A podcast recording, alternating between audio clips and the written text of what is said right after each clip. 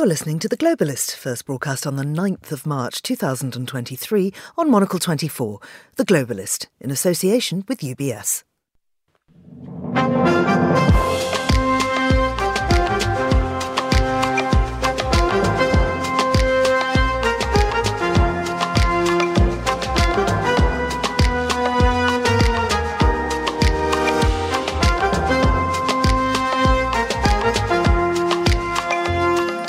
Hello, this is The Globalist, broadcasting to you live from Midori House in London. I'm Georgina Godwin. On the show ahead, who blew up the Nord Stream two pipelines? Who are the Swiss bankers accused of helping Putin to hide his wealth? We'll examine the stories swirling around the periphery of Russia's war on Ukraine. Then... we cannot fight terrorism and communism and all these other isms by Queensberry rules when they're using mixed martial arts. You know, we have to have the capability to hurt them, stop them, and ideally prevent something from happening. Our spy series continues. Today, we're deep into black ops within the C I A. Plus, we head to India to find out what's behind the rapid expansion of the luxury market there. And we'll ask if plans to give the moon its own time zone are just loony. Also coming up, our brand new travel podcast, The Concierge, has launched. We'll hear a preview from Miami. It's a public space on which life unfolds, as much for those who live in the area as it is for those just passing through. With a roundup of fashion news and a dip into the front pages, that's all ahead here on The Globalist, live from London.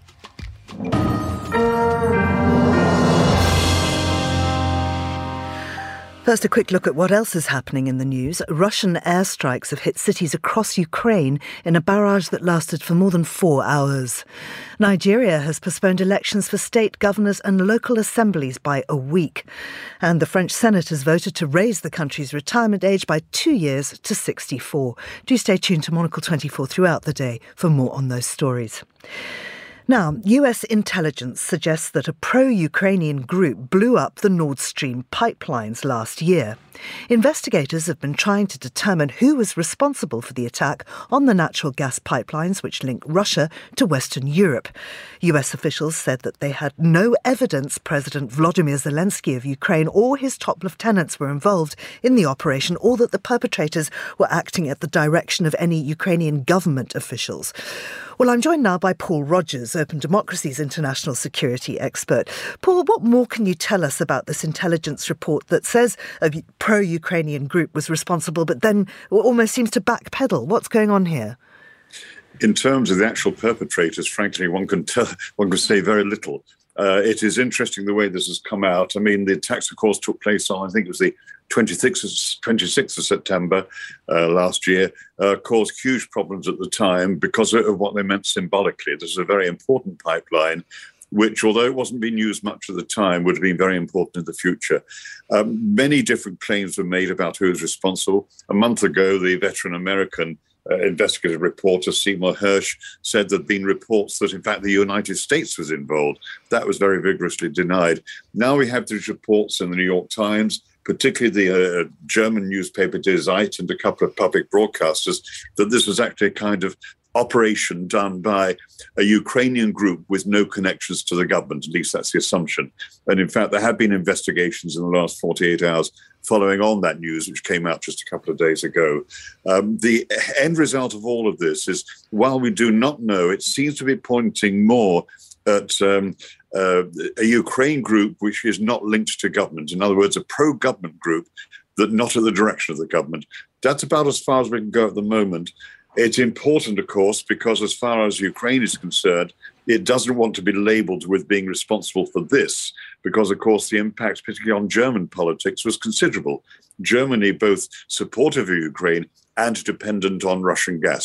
Maybe less so now in that latter case, but the point is that to, for Ukraine actually to damage something which could have been supplies to Germany would be a major issue.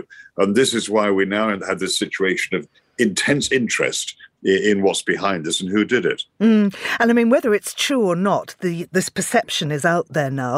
Will Russia use it to enforce the propaganda message that they are the victims?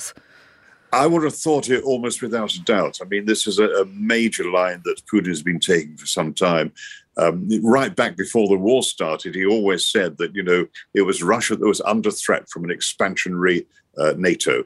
And he's been insistent on that.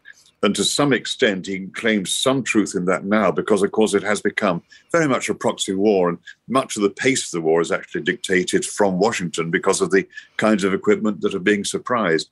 But there are other elements to this. I mean, I think we've seen uh, Ukrainian special forces and this rather weird group within Ukraine known as Kraken, uh, which have been conducting raids across the border into Russia.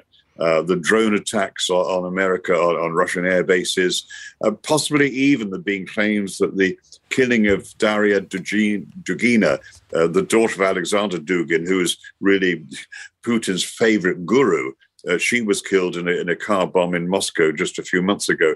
So even that has been laid at the door of Ukraine, although I think that's very unlikely to be true.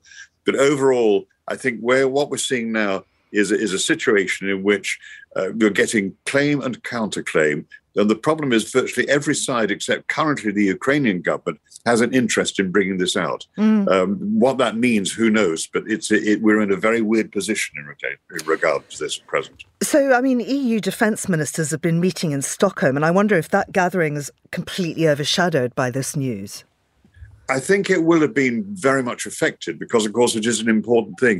The more general element here is it's a very stark reminder, uh, not just to Germany, but just to any country depending on undersea transit of oil and gas, that these things are vulnerable. Um, the indications are that this could have even been done by a relatively small group, hiring a yacht, having probably four or five experts backed up by medical support and going ahead and doing this. Now, what we do know from reports at the time was that these were very large explosions. We talk about more than one explosion because at that point in its access, the Nord Stream two pipeline is more or less parallel with the Nord Stream one. They're very close together in the Western Baltic. Uh, and the very fact that this could have this disturbance of two major pipelines, and of course they're not being repaired, Uh, it's, it's something which worries many people concerned with energy security. It takes us right back to all the problems of nineteen seventy-three, seventy-four, and the massive increase in prices then, mm. which was engineered by a newly strong OPEC. Very different era, but with very interesting comparisons with what we're seeing today. Uh, and meanwhile, the trial of four bankers accused of helping Putin deposit millions of francs in Switzerland began in Zurich yesterday. Well, Fabian Kinzelmann, who's international correspondent at the Handelszeitung in Zurich, joins us on the line. Fabian, who's on trial and what have they been accused of? Yes. Good morning, Georgina. So there are four people on trial. One is the former head of Gazprom Bank's Swiss unit, and um, three of his colleagues are on trial as well. They are charged for helping Putin's wallet, as the B B C called it. So it seems like they failed to raise the alarm over financial transactions made by um, a confidant of Vladimir Putin. Um, his name is Sergei Roldugin.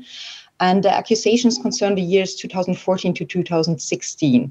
The prosecutors says the bank did not examine if Roldugin is actually the owner of the money or rather a straw man for Putin. Right, because what's his relationship with Putin? So what we know about him is like he's a seventy-two-year-old cellist from Saint Petersburg, and he has held thirty million Swiss francs in assets at Gazprom Bank.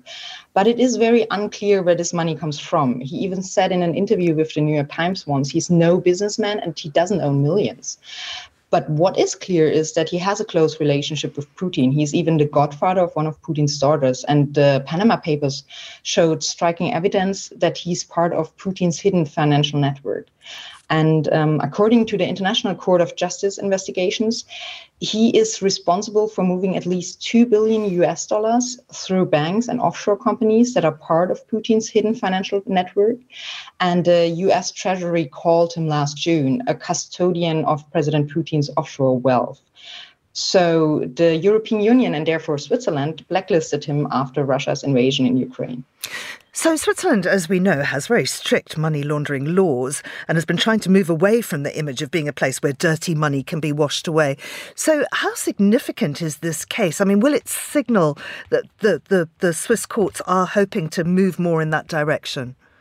Yeah, you're saying that absolutely correct. Switzerland is given a hard time um, due to his like very special position um, in terms of neutrality, but also in terms of like being like the main country for banks and assets and money. Um, and its neutrality is especially tested a lot. So the country has adopted the Western sanctions, but it's had, it has also been criticized for not moving fast enough on freezing Russian assets. So, and it is unclear right now if the country might join other countries as they move forward with seizing the assets. So the trial itself is read as like kind of a test of local prosecutors' willingness and ability to punish what they believe to be financial wrongdoing amid a war that has upended um, traditional Swiss neutrality. And I think like the attention this trial gets, that there are like so many international journalists are coming to Zurich these days for the trial, um, that really shows that the case is kind of significant. And is it hoped that it will expose the extent of Putin's wealth? Yeah, it, it could absolutely contribute to it, um, as already like the Panama Papers did, as like um, the E U and the U S Treasury are doing with their investigation. Um, of course, it's unlikely that one single trial will expose everything, but it, it definitely could be a, the next puzzle piece. So Switzerland is famously neutral, uh, but figures show that the country's weapons exports have increased. Can you tell us more about that? Who's Switzerland sending weapons to? Yeah, so Switzerland is sending weapons um, all over the world, but of course, especially to to other to um, to E U countries. Um, And um, of course, as twenty twenty-two sadly has been an exceptionally good year for the weapons industry, of course, it has been one for the Swiss weapons industry as well. Um, there is German Rheinmetall, uh, which produces ammunition for Army, Navy, Air Force and air defense, um, also in Switzerland. And they even planned, like before the war started, they even planned to extend to expand their production in Switzerland. But um, here's now the case. As you say, Switzerland is neutral, um, and it's given a hard time uh, on its stance on neutrality. And it has a clear competitive disadvantage. So the law forbids right now to export to war zones or to countries being involved in wars.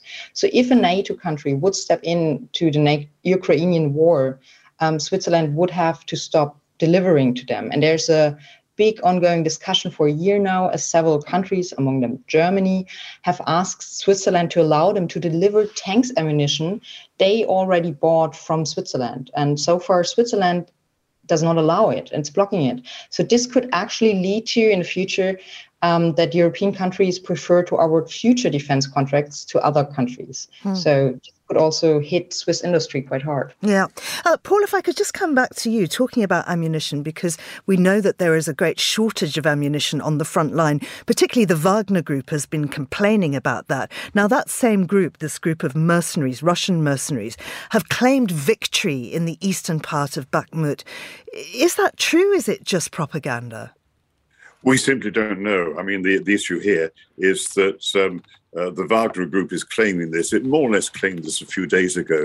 As far as you can tell, that the, the way the war has become stalemated there, there may be minor progress so that, you know, frankly, a few more streets are taken. But to talk sort of broadly about, you know, we've taken half the city. It's not a large city. This is not a huge metropolis. Uh, and basically, I think this is just propaganda to remind the rest of the, the Russian state that Wagner is so important. Uh, and that, I think, is going to be persisting here. Uh, it may well be that Russia does eventually take control of the, of the city, but it's not a major issue of strategic significance. This is basically for Russia to be able to say, well, at least we can make progress. We do have a victory. Mm. And the Wagner Group is very much part of that.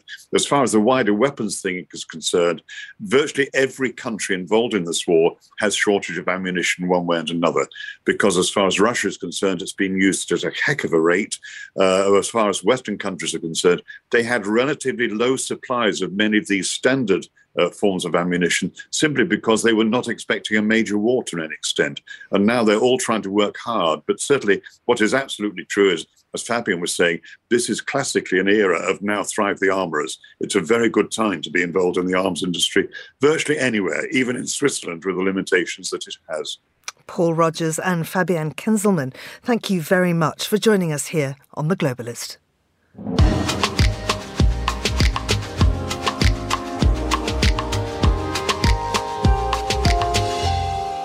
All of this week, we've been taking you into the world of espionage to unpack what it's really like to work as a spy undercover. In our fourth episode, we meet Rick Prado, a twenty-four-year veteran of the Central Intelligence Agency, where he served as Deputy Chief of Station of the original Osama bin Laden Task Force and as Chief of Counter-Terrorism Operations during the nine eleven attacks. Rick sat down with Andrew Muller to discuss his remarkable career at the C I A, which he writes about in his book Black Ops: The Life of a C I A Shadow Warrior. Andrew began by asking Rick whether he thinks the C I A's ability to protect innocent lives is sometimes hindered by strict rules of engagement. When you're trying to protect against offensive operations, you have to have the experience to put yourself in the mind of your enemy. I'll give you an example. I could never set off a bomb in a school, or I could never, that, that's just something that is unfathomable to me. However, it isn't to our enemy. As to the actual question, it is really basic. I mean, there is a moral responsibility in everything that we do, but we cannot fight terrorism and communism and all these other isms by Queensberry rules when they're using mixed martial arts. You know, we have to have the capability to hurt them, stop them, and ideally actually prevent something from happening.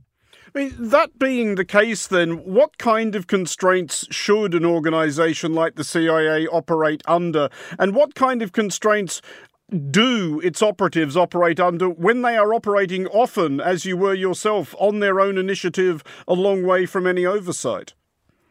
Well, actually, the the, uh, the oversight is extensive. Our agency, that's one of the many fallacies and one of the reasons that I wrote Black Ops, is that we are always portrayed as these maniacal assassins that are doing illegal things that Congress doesn't know about.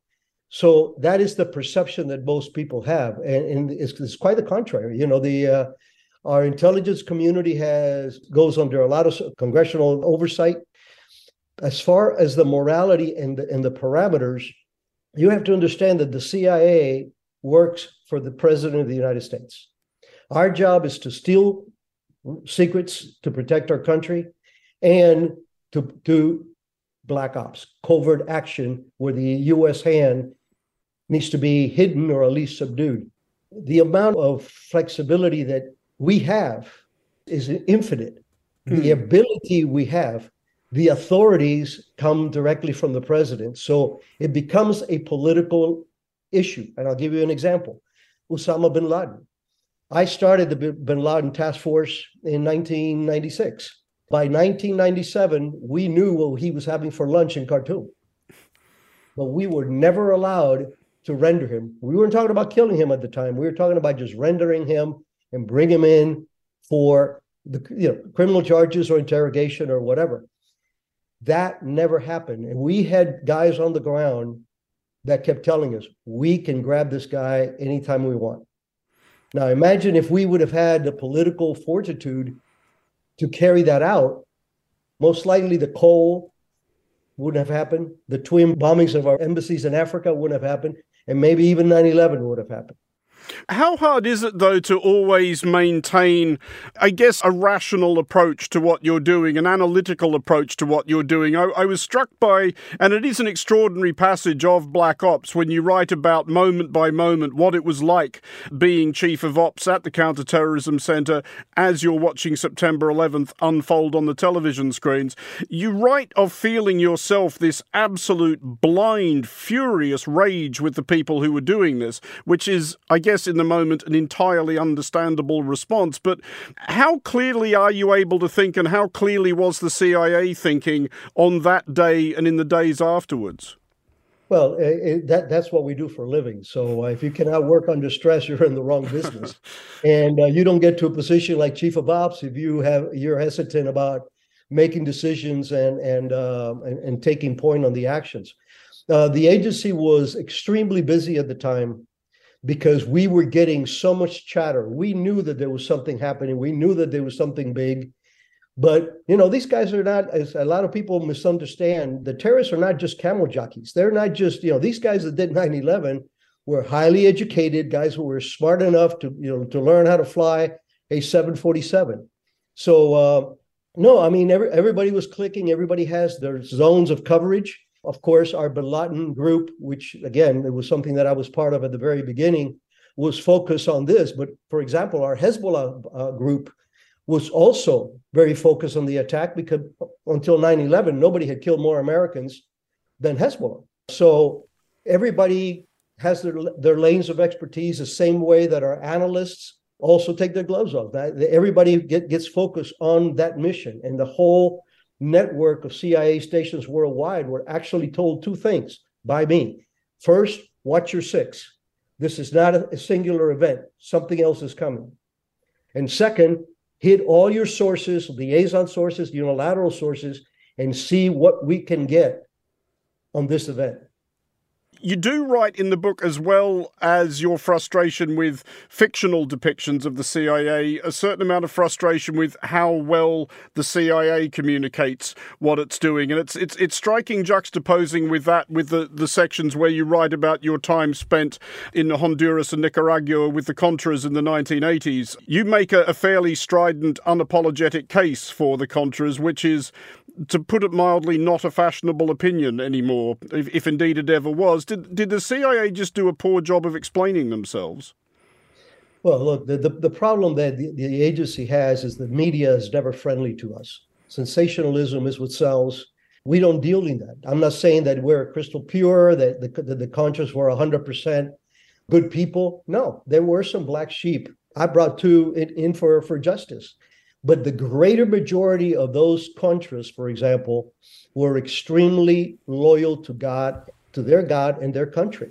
That's all they were there to do. They they were not ever, you know, these, these weren't guys and, and gals that discussed Mao Zedong or Lenin. No, these people had, the, the reason for being there was they raped my daughter. They burnt my church and beat up my priest. Everybody had a personal reason for being there, including the majority of the commanders. Was it one hundred percent? No, neither is the United States, neither is politics, neither is anything. We're humans. I, I did want to ask as well about your time after leaving the agency. And you, you write about this in the book. You, you go and work for Blackwater, a, pri- a private military contractor. Is there the same tension in the private sector between rules of engagement, various other strictures imposed on an organization, as there is with the C I A? And, and if there isn't, should there be? First of all, there are. I mean, you know, when and, and that, I did exactly that for Blackwater. My, my, my title was Vice President for Special Government Programs. So uh, I was very much engaged with the, the special D O D components, both military and, and, and intel. And they are under incredible scrutiny. And thus, I was under incredible scrutiny. I had to report everything. Everything had to be documented. Everybody had, everything had to be signed off. If I was going on a trip to do A, Y, and Z, you know, they would have to say, okay, you're ready to go. You can do this. You can do that. Parameters are there. Most of these units, people don't, don't know this. Most of these pu- units have not only lawyers, but like F B I representatives in-house that are cleared to know what's going on in these operations, so they can say, wait a minute, this cannot happen. This this is too close to the to the border of uh, going illegal. That was Rick Prado speaking to Monocle's Andrew Muller there. Now, still to come on the programme.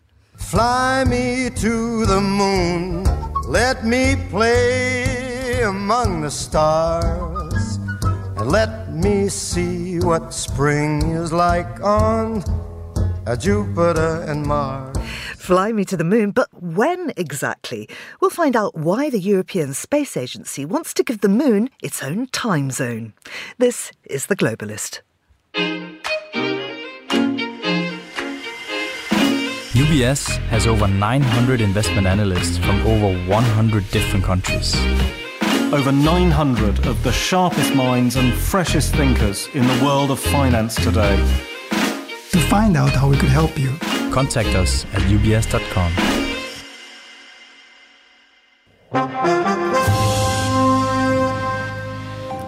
India's one point four billion people have a per capita income of just two thousand three hundred dollars. But the country has more than eight hundred thousand dollars millionaires, and it's estimated there'll be one point four million millionaires there by two thousand twenty-six. Now, they're spending their cash at home and on homes. The luxury housing market is booming, and to find out why, I'm joined by Indian luxury expert and founder and C E O of Luxury Connect, Abhay Gupta. Many thanks for joining us, Abhay. What is driving this appetite for luxury living in India? Well, I believe the appetite for luxury, firstly, thank you for having me on your show. So the appetite for luxury uh, is basically, I would say, a huge amount of urbanization, large amount of Henrys, young population. Um, COVID has added to this demand in terms of work from home conditions, uh, from cramped townhouses into open uh, cottages, open floors, open independent uh, floors. Uh, that's what is driving this particular demand, and people are looking for a better uh, life quality. And what sort of properties are we talking about here? Uh, well, there are various kinds of properties, but I think what is really taking off in a big way is the condominium living, where Uh, all kind of add-on facilities are provided, from a heated swimming pool to a concierge, uh, to nannies, to a play area for children, for a pet, for an area for the pets to be uh, walked around. Uh, there is a garage. There's all kinds of facilities provided uh, that you can ever think of. So those were not available in independent houses or the earlier houses that were there uh, in Delhi. So now people are moving out of the congested cities and coming out into the suburbs, where these kind of facilities come add on to the property that they purchase. And I wonder who's buying them? Oh, well, there are all, all kinds of people, I would say, from the middle income uh, to the upper middle income. Uh, people are moving in, and there are there are apartments uh, uh, which are suiting the taste and pockets of various segments. So I would say that anyone from the mid-income uh, category upwards is buying into these kind of various properties uh, curated for their capacity, their pockets. Mm. And I wonder if this is new money, or if the wealthy, the sort of traditionally wealthy, are choosing to spend in a different way. I mean, there are suggestions that for decades, high net worth individuals hid riches because India socialist and frowned on ostentatious living. Oh, well, you're correct that in the earlier days, people were hiding the riches, but it's no more the case uh, uh, because I believe more and more the, the economy is moving towards Uh, I would say white economy from the cash economy, and more and more people, the younger generation, is openly spending their money. There is no dearth of people buying on credit cards, and they, I would say the rules of the land have become very strict in terms of how do you consume the money and where do you spend the money. So people are open to spending in a very open capacity, and real estate, which is infested with, let's say, cash dealings, is no longer the case. It is increasingly becoming uh, coming above the board economy. So there is no challenge uh, whatsoever in terms of, you know, there are housing loans available, and there are rich people uh, buying into the new generation, new lifestyle of living, moving away from old bungalows, because it is impossible to create the kind of facilities for a single unit.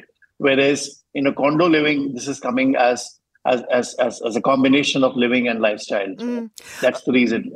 What about the luxury market more generally? Are we seeing a rise of, of luxury heritage brands wanting a piece of this Indian market? You mean Indian luxury brands or global no, luxury No, I, I mean I mean uh, things like, so for instance, I, I think um, uh, Balenciaga came in recently, big international ba- brands. That is correct. So Balenciaga, Valentino announced their entry very recently. So yes, there is an increase of luxury brands wanting to come into India. So we have had our own challenges with respect to lack of luxury real estate with respect to retail. So that is now soon being taken care by the real estate developers. And we have uh, new malls and new infrastructure coming up in cities like Delhi and Bombay. Uh, and that's where the brands are actually heading in. So I would say that uh, luxury in general is on the upswing when it comes to India as a market. People uh, exposure because of social media, exposure because of global travel, uh, exposure because of the young population wanting to le- uh, lead the good life, I would say, is extremely high. And Indians are today demanding what is available to the global youth all over the world. There is definitely an opportunity. More and more brands are entering the market. Uh, the government is working towards easing uh, the norms of doing business in India. As you know, I mean, there's a lot of work being done by the current uh, government for the past eight, nine years uh, that has brought in a lot of uh, foreign direct investment, and brands in all categories are coming in. In fact, I mean, if I talk of brands like a Rolls-Royce or a Lamborghini, et cetera, in the super luxury category, I would say that they are sold out for the next two years. That's extraordinary. I mean, I wonder what challenges face those luxury brands who are wanting to operate in India, wanting to open up in a new market. Uh, do, do you think that they need to learn to understand how India works first? That is true. So I would agree with you because, you know, India is uh, unlike uh, any uh, European country. India is a very large country. It's almost, it's a subcontinent. And uh, the, the consumer behavior here is very diverse with respect to culture, food, eating habits, spending habits, value consciousness, et cetera, et cetera. So it makes sense for an international brand to first come and understand the market, uh, either directly or by hiring a consultant or setting up a team in, in, in India to really understand what to open, where to open, when to open, et cetera, et cetera. Because uh, one wrong move could be expensive, because in luxury, everything is super, super, super top of the line. So the cost of the real estate is high. Acquiring customers is, is difficult because you have to you know, really create those ultra luxury experiences for uh, pulling a customer, because they may or may not have heard of your brand. So uh, you need to create that kind of a pull, and that can be expensive. So it makes sense to, to really understand the market well and read about the culture of the people and the geographical location that you should open, et cetera, before you venture in to the market in the full swing. Mm, and that's something, of course, that, that you do. Is this boom in the luxury market also equally true in the digital space? That is true. So I would say that post-COVID, so while pre-COVID, uh, it was very, very hesitant steps that the luxury brands were taking towards the e-commerce market. But then uh, COVID has really acted as a catalyst. And uh, I would say that now the luxury outreach into the smaller towns of, of India has also accelerated, because acceptance of delivery from uh, using e-commerce as a platform has come in. So we have now luxury penetrating the tier two, tier three cities at, at much ease, because people have opened up to spending on e-commerce, uh, using their credit card uh, credentials onto an e-commerce platform where they were hesitant earlier. So I would say general shift towards acceptance of the digital medium, whether it is banking or, or grocery shopping or luxury shopping, has come in into a big way. And uh, that is helping the, the growth of luxury brands beyond just the major metro cities of India. Mm. And I'll say finally, I mean, India is set to overtake Japan and Germany to become the world's third largest economy. That's according to S and P Global and Morgan Stanley. Do you think that this boom will last? Oh, well, yes. I would say that uh, the kind of activity that we see happening all around us in India and the way our G D P is growing, it's already doubled in the, in the, in the last year since our previous few years' uh, G D P. Uh, there is a buoyancy in the market. Uh, more and more new generational uh, employment prospects have come in. Infrastructure development is at the peak. I mean, I think seventy-four or seventy-eight airports have been opened in the past few years. Uh, rapid development of road infrastructure uh, connecting all the major cities in India is, is happening at a very, very fast pace. So I believe that the bottlenecks that any international business faced earlier, which was largely custom duties and largely infrastructural challenges, those are being addressed. Now, in a business like luxury, the third challenge has also been to find the right talent to service uh, the H and I category. So that, that that challenge is also being taken up. I mean, we, for example, set up India's first and only luxury business school uh, about eleven years back. And now we have at least ten other schools trying to fulfill this particular need, because there's a huge demand of people who can service the uh, luxury consumer. So those challenges are being, uh, being attended uh, slowly but surely. So I don't see any reverse track happening in the economy or in the luxury consumption uh, because of the rise in economy. Abhay, thank you so much. That's Abhay Gupta there. And uh, here's what else we're keeping an eye on today. Russian airstrikes have hit cities across Ukraine in a barrage that lasted for more than four hours. Blasts were heard in thirteen Ukrainian regions, including the capital, Kyiv. Ukrainian officials say residential buildings and key infrastructure have been hit, and there are blackouts in several areas. Nigeria has postponed elections for state governors and local assemblies by a week, following a court decision over machines used in tallying of votes. The country's Independent Electoral Commission says the move will allow more time for the machines to be reconfigured and deployed for the upcoming vote. The polls will now take place on March the eighteenth. And the French Senate has voted to raise the country's retirement age by two years to sixty-four. It comes amid mass protests over plans to overhaul the country's pension system. The deadline to finalise the legislation is Sunday. This is The Globalist. Stay tuned.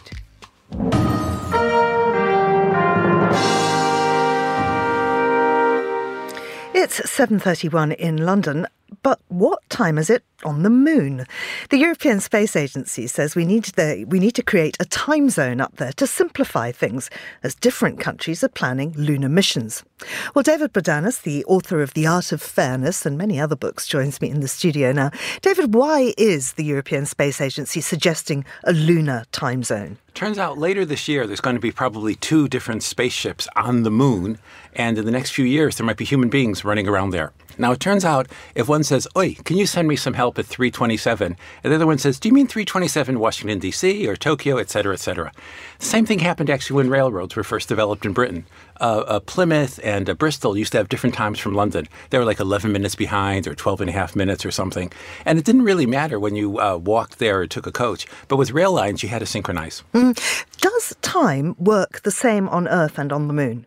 It turns out that there's a very slight difference. Uh, uh, uh, time flows. We think of time flowing at a constant rate, but it's more sort of like air pressure. You know, we think air is the same everywhere, but high on a mountain, there's less air, and lower uh, on the surface of the Earth, there's more air. On the moon, because there's a bit less gravity, uh, time flows at a slightly different rate. The people on the moon don't notice it. For them, their things are going absolutely fine. But from Earth, we see things are going slower. Just a little bit, not enough to notice, maybe a billionth of a second, but it's there. So would lunar time be synchronized with the Earth or with the moon? And which time zone on our planet would it be allied to? Could it be Greenwich Moon Time? We love that. Now, it turns out in the eighteen hundreds, when they were trying to work out time zones for the whole world, you know, the thing that there's international date lines and twenty-four hours going around, that was invented in the eighteen hundreds. Paris wanted the central meridian to go through Paris. London said, "We have the Royal Navy, big boy. It's going through Greenwich." And Greenwich won. So usually, the um, instead of the voice of reason, the person with the largest battleships or aircraft carriers wins. So it'll either be uh, Beijing or uh, uh, Donald Trump uh, time. Oh, sorry. Sorry about that. Or Elon Musk. Elon Musk just floating up there. And if Elon Musk wishes to take a, a permanent habitation there, I believe a great number of uh, residents of our planet would not mind. And there's plenty we can think who might want to go with him.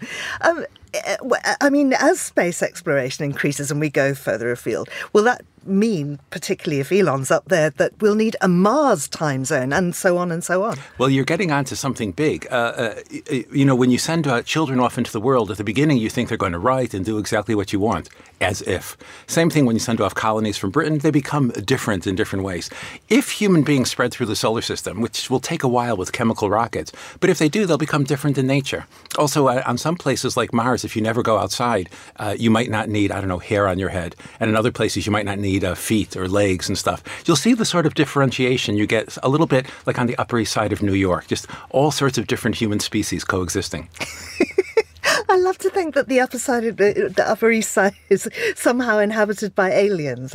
It's extraordinary. Now, Tom Cruise was hoping to be the first person to make a movie in space, but he's been blasted out of orbit by a Russian film. What can you tell us about The Challenge? Uh, what I could say is that um, uh, uh, have you seen Tom Cruise and the uh, what seems to be the female Russian star of that uh, film photographed together at the same time everywhere? We know from Mission Impossible he's a master of disguise. What if at the end of the film, the face rips off and it's... And it's really... yeah, the stud from Kentucky. Uh, it's a, it's a, actually a good idea. Uh, after a while, people... It'll depend on how good the film is. Uh, so clearly it's going to be some sort of rescue thing with somebody not a specialist. We get really used to technology. You know, like when if you're in an airplane flying over the Alps or something at an incredible speed and your computer is, low, is slow to load or the, the video on the screen in front of you is slow. We complain about it. So at the beginning, we'll say how exciting he's in outer space. But after a while, we'll say, you know, I'd cut the middle act. Yeah. What was that movie where, um, where he was lost outside the spaceship? Well, I think it was George Clooney, actually, wasn't it? Wafting about in space, or someone. Yes, uh, uh, uh, George Clooney uh, and, uh, and Sandra Bullock. Yeah. Uh, I mean, I almost chewed my arm off in boredom watching that. But one thing that, that struck me was... Uh, that, of course, in space, what you have is silence. Well, this is another thing. You know, all, all the great explosions you hear in outer space, uh, you could have an enormous thermonuclear explosion a little bit next to you. I, admittedly, you wouldn't want to stand next to it. And you would hear nothing whatsoever. And the same thing, did you see the film Armageddon? They were landing on a uh, uh, on an asteroid or something that was on, on track to uh, to attack Earth. And to slow down, they powered the rockets as powerful as they could, which in real life would send you accelerating off into space. We do not watch these movies to learn physics A-level. We watch them to see George Clooney be a man. Really? Well, I, it's certainly I wouldn't go there to watch Sandra Bullock slowly undress in front of the camera. That would be like irrelevant, and no self-respecting actress would do that sort of thing these days. Absolutely. David, I've got one final question for you about this new time zone. Are you over the moon? Or are you just over the moon? I, we will have to look up and admire it. Uh, Looney Talk there with David Bodanis. Thank you very much indeed. This is The Globalist. U B S is a global financial services firm with over one hundred fifty years of heritage. Built on the unique dedication of our people, we bring fresh thinking and perspective to our work. We know that it takes a marriage of intelligence and heart to create lasting value for our clients. It's about having the right ideas, of course, but also about having one of the most accomplished systems and an unrivaled network of global experts. That's why at U B S, we pride ourselves on thinking smarter to make a real difference. Tune in to The Bulletin with U B S every week for the latest insights and opinions from U B S all around the world.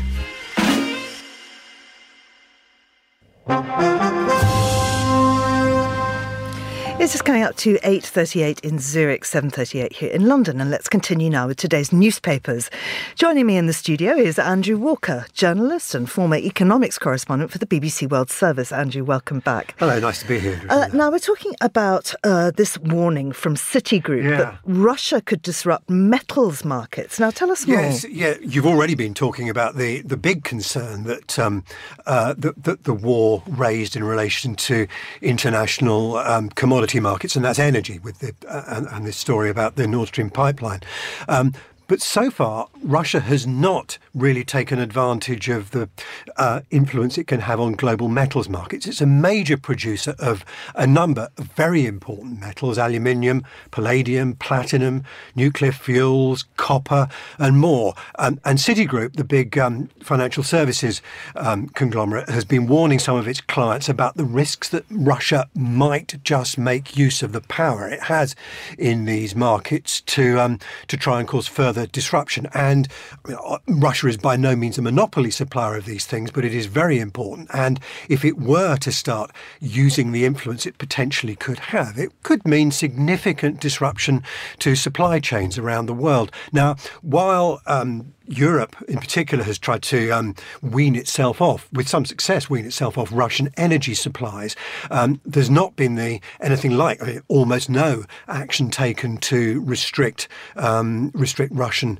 exports of these metals. And so if if some move were taken by Russia to to, to disrupt things, then it could be, you know, it could, could be really quite significant implications for an awful lot of industries. And I mean, aluminium, for example, has widespread applications. Applications. Copper obviously also does.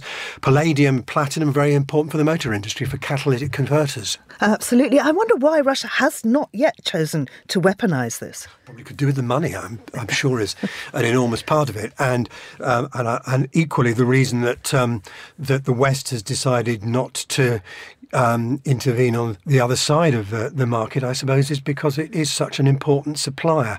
Striking thing about the energy, the energy thing, of course, is that Europe has managed to get through um, by diversifying, by um, energy efficiency, um, and by getting gas in from other places. Mm. Well, of course, if there is a problem getting certain minerals from and metals from Russia, uh, that might affect things like batteries. But the Sydney Morning Herald has a very encouraging story on battery technology. Yes, this is really striking. Um, the, the, the, the paper's looking at Um, uh, uh, some new developments in the United States, um, where um, uh, laboratories there have um, have been working on batteries that they say have got high enough energy density, that's to say the amount of energy they can store per kilogram of weight, um, that goes far beyond what um, car batteries used in electric vehicles can currently achieve. Um, moreover, they reckon they can do this without having to use any cobalt at all. Now, that's another important um, uh, um, rare earth metal, which is um, w- which is largely dominated by the Democratic Republic of Congo, the supply of it. And um, cobalt mining there has frequently described as an ecological and human disaster. Mm. So um, weaning the industry off that would certainly be helpful. They also suggest um, in, in this, this article that um, uh, there is an option, um, not quite so effective in terms of improving energy density, but certainly an improvement on where we are currently, um, that doesn't involve any lithium. And that's another um, metal where um, some people have expressed concern about whether we will be able to get enough lithium at the right price to complete the energy transition. And, and on some of the more optimistic um, projections being made by the, these U S laboratories um, and, and by the writer of, of this article, it might even be that batteries could turn out to have some Uh, useful contribution to make to aviation, which is an area um, where which has so far been particularly problematic in terms of weaning the world off fossil fuels. Mm. I went on, uh, I think, one of the world's first um, electric planes in Norway, and, and they were explaining to me that the problem mm. that it could only take two people was that the batteries are so heavy Indeed, yeah. that you can't, yeah. you know, have a, a, a huge airliner powered yeah, yeah. by them, obviously. Yeah. Um, and so that's a hope that this yeah. technology will shrink. Yeah, indeed.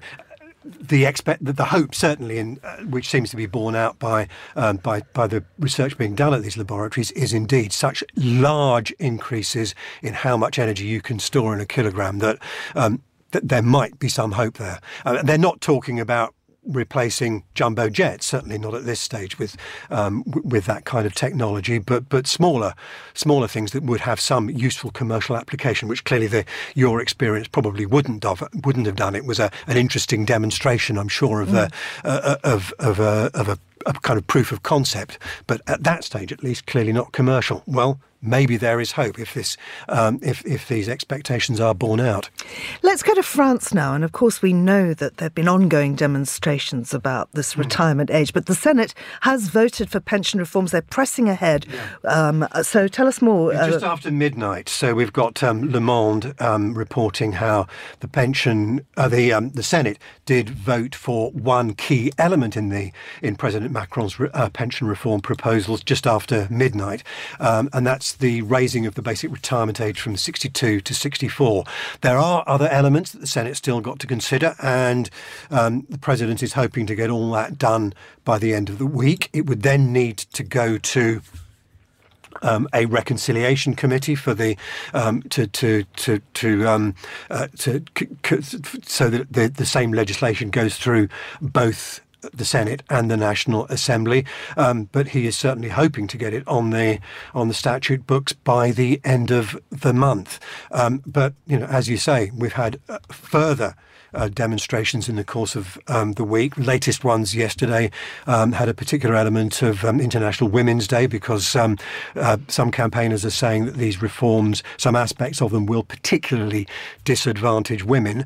So although he has, President Macron has made some progress in the Senate, um, he's still got an awful lot of uh, political opposition to deal with. Absolutely.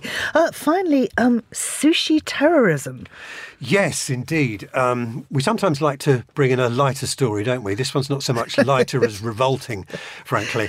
Um, and that is, uh, so so sushi restaurants with the, the famous conveyor belt system of, of of serving the food to customers have had some problems with Um, people contaminating some of the material, like sucking on soy sauce bottles, and uh, there was one report of um, a cigarette butt being put in a in a in a ginger, a pickled ginger jar.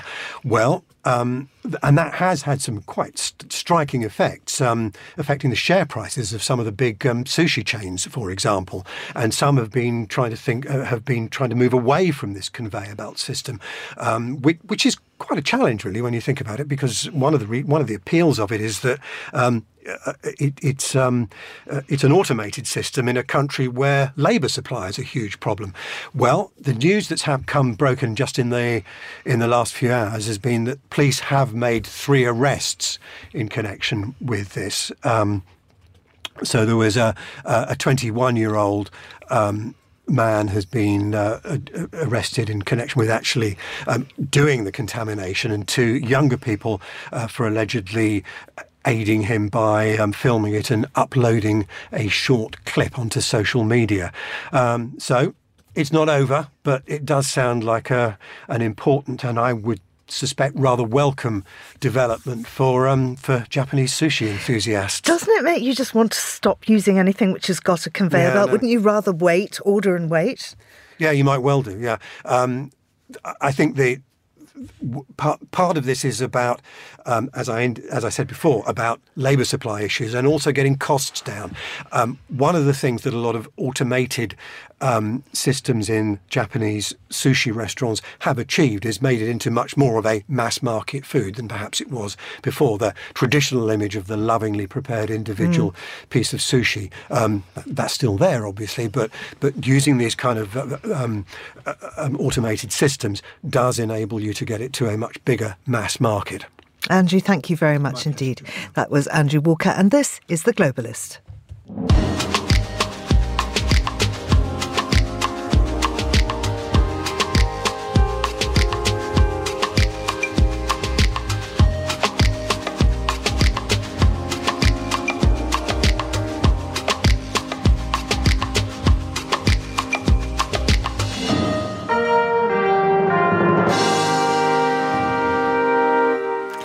Time for a roundup of the latest fashion news with Dana Thomas, the Paris-based author of Fashionopolis, The Price of Fast Fashion and the Future of Clothes. Dana, welcome back to the programme. How was Paris Fashion Week? Well, you can tell by my voice. It's a little bit party girl sounding, isn't it? It's, Paris Fashion Week is back, baby. It was, there was more happening this week than's happened in four years. There were parties, there were book signings, there were shows, there were showrooms, there was just really great energy. There was lots of fun influencers posing out front and look, getting all dolled up. I found myself at the Stella McCartney show seated next to a pair of uh, twin sisters, I think. I'm pretty sure they're twins. Anyway, they looked alike from uh, either you know, somewhere in Southeast Asia. And they had pink bobs, sort of magenta pink bobs. They were dressed in pink. They had pink lip makeup on and pink shoes and pink nails. They were fantastic. So it, the, all the eccentricities, all the fun, it's all back. And what about favorite shows and moments for you? Well, I, I, so I loved the Stella McCartney show, which was a bit controversial. She had it at the um, École Militaire, which is the military school that was founded by Louis the fourteenth, and has a horse. It still has its cap. Had a horse whisperer do the show with um, with horses as a backdrop, and it was really beautiful. But there were a lot of animal rights people who said this was abusive. In fact, these were rescue horses, and the horse whisperer was so lovely with them, and he was smiling and the horses were smiling and they were rolling in the dirt. They were having a lot of fun if you actually know horses. I but watched the clothes it, looked yeah. great too. The clothes looked great too. So mm. there's a lot of nineteen seventies happening, a lot of flared pants, a lot of pantsuits. This is what we're going to see in the fall. And some and chunk, chunky sweaters and comfortable clothes, but kind of chic seventies, which Stella does so well. I thought it worked so well with the horses, actually. I thought, I thought it was beautiful. It was fantastic. And, and the kind of juxtaposition of the elegance of the horses and the models, and it just, uh, I thought it was a, a, a stroke of genius, frankly. And my and for me, that moment when they were, these beautiful, pristine white horses got in the dirt and rolled around, I was like, well, there we have it. They're having fun. We all just need to roll around in the dirt every once in a while, have yeah. a good time. Uh, there was some robot dogs.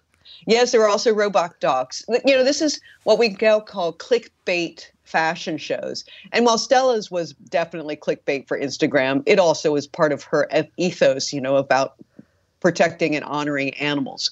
But the Coperny pair, the, these two designers who have the company called Coperny, have been doing lots of clickbait shows where they're sort of stealing the idea that, that McQueen did, but McQueen was doing it before there was Instagram, of doing some sort of performance art moment at their show. And this year it was dog robots. And there was a lot of backlash to it because mainly because the clothes that the dog robots were interacting with on the models, the clothes that the models were wearing was pretty pedestrian. It was pretty boring. It wasn't very cool fashion like McQueen was doing. So it suddenly became clear that they were doing this to get the attention, that the clothes weren't good enough to get attention on their own.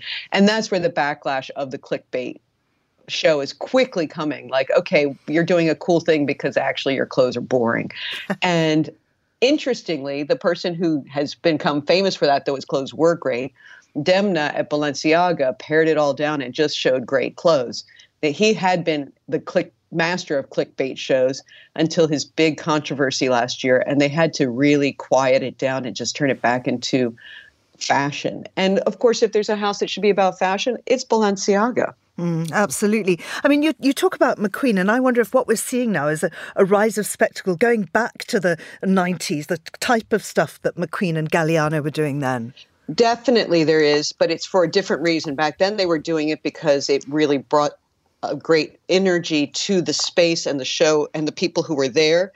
And now everyone just holds up a phone and takes a picture. Yeah. Interestingly, one of the things that happened this week was the opening of the new exhibition at the Musée Galli- Galliera, which is the fashion museum in Paris.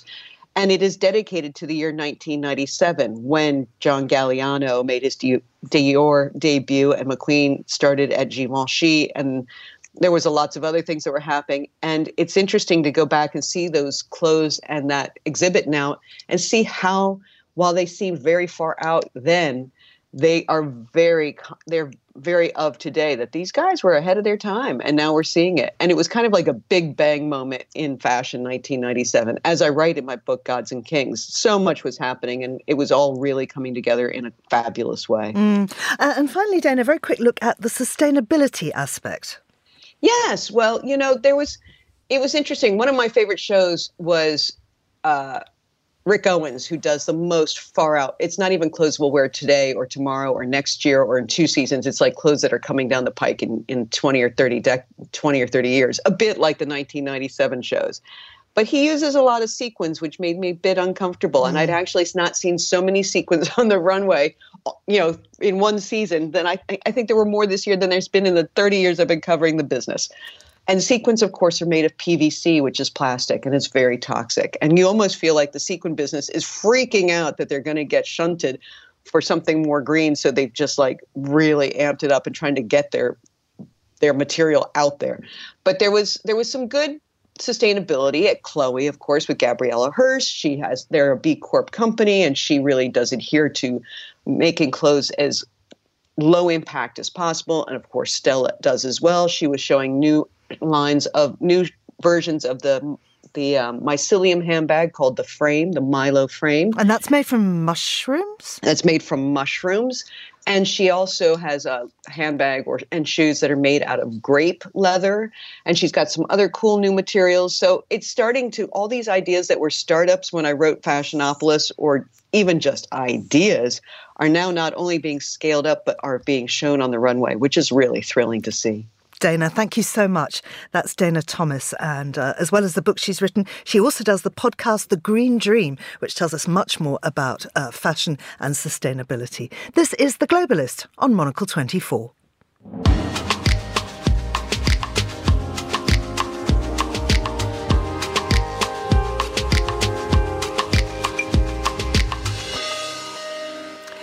And finally, something special from the maiden voyage of our brand new travel podcast, The Concierge. A Letter From is the weekly dispatch, courtesy of our correspondents and contributors from destinations around the world. This week, Thomas Lewis sends us this letter from Miami on how a decade-long renovation of the coastal footpath that runs between the city and the sand has reinvigorated its boardwalk. It was a day or two after my birthday last November in Miami, and one night at around ten o'clock in the evening, the festivities having well ebbed by then, we opted to go for a gentle stroll through the neighbourhood before turning in for the day. Our path took us along the Miami Beach boardwalk, which snakes north for seven miles from the southern tip of the neighbourhood all the way up to eighty-seventh Street. It's lined by the neighbourhood on one side and the sea on the other. And despite it being fairly deep into the evening, the air was warm, the dark sky was clear, and the boardwalk was full of life. There were couples sharing gelatos on the benches that are dotted along the route. Teenagers crammed onto scooter rentals whizzed by. Cyclists passed us too. Dates held hands as they wandered beneath the warm and dim lamplights that lined the route. And one pair of friends, who were walking a dog at the time, each had a fresh cocktail in their hands as they strolled along the walkway. Boardwalks were first conceived in the U S in the eighteen seventies, and they still evoke something pretty specific about beachside towns and cities across the United States. A raised walkway of wooden planks, usually lined on one flank by amusement parks, food and novelty stands, and other kitschy attractions of the oceanfront, on the other, the sand and the sea. Miami Beach's boardwalk, or beach walk as it's become known to some in the neighbourhood, does something different. Well, it isn't made of boards, first of all. It's been paved in sections along its length. And the curves of the path are fringed by beach plant life. And the route itself gives way to parks, public showering spots, a mussel beach, and offshoot walkways onto the beach itself. It took a decade to overhaul the beach walk. Its final stretch was formally completed last summer.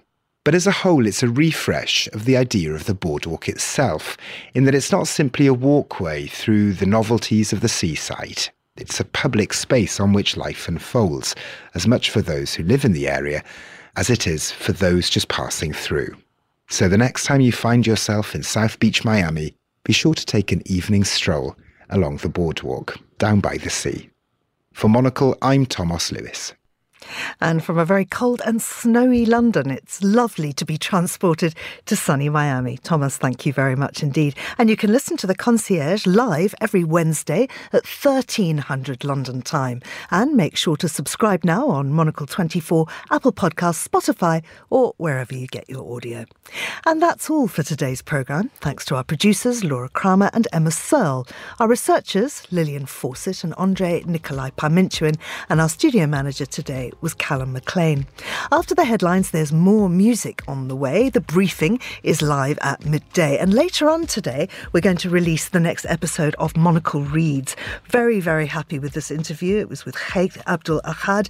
Uh, he's written a book, A Stranger in Your Own City, Travels in the Middle East Long War. He's Iraqi. He was born there. He's been covering the, the wars in the Middle East for three decades. And this book is told, the war's told, absolutely from the perspective of those who live in those countries.